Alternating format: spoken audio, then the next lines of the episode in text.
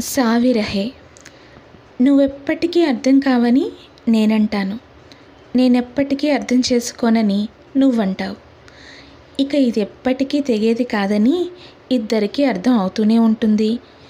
Coffee cup చల్లారినంత వేగంగా మనసు మార్చుకోవడం నాకు చేత కాదు.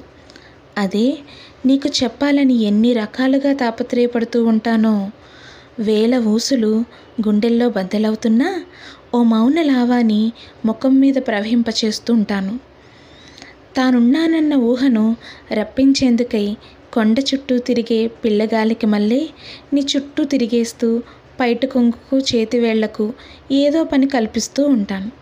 నిన్ను చూస్తుంటానో నన్ను చూడాలని కోరుకుంటానో ఓ చూపుకు కొన్ని వేల ఆశల్ని కట్టేసి నీ వైపుకు విసురుతుంటాను.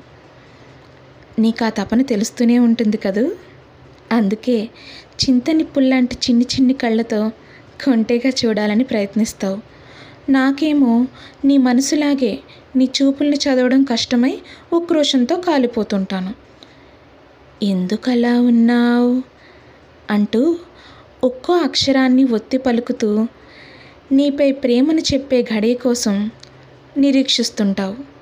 అడుగుతున్నావో? అరుస్తున్నావో? అన్న డోలాయమానం వదలని తికమకన ఏమీ లేదంటూ తుర్రుమని తప్పించుకుపోతుంటాను. నీ నిట్టూర్పు వేడిగా వచ్చి వెనుక నుంచి చుట్టేస్తోంది. అలవి కాని తనమేదో తిరిగి నీ వైపు చూడకుండా ముందడుగే వేయిస్తుంది. అప్పుడు అనిపిస్తూనే ఉంటుంది. నీకు దూరంగా జరగడం కన్నా ప్రాణం నాకు దూరంగా జరగడం చాలా హాయైన చర్య అని. నిన్ను అర్థం చేసుకోలేని అనాకారి మనసుతో బతకడం కన్నా ప్రేమ అవశేషంగా మిగలడం ఎంతో మేలని.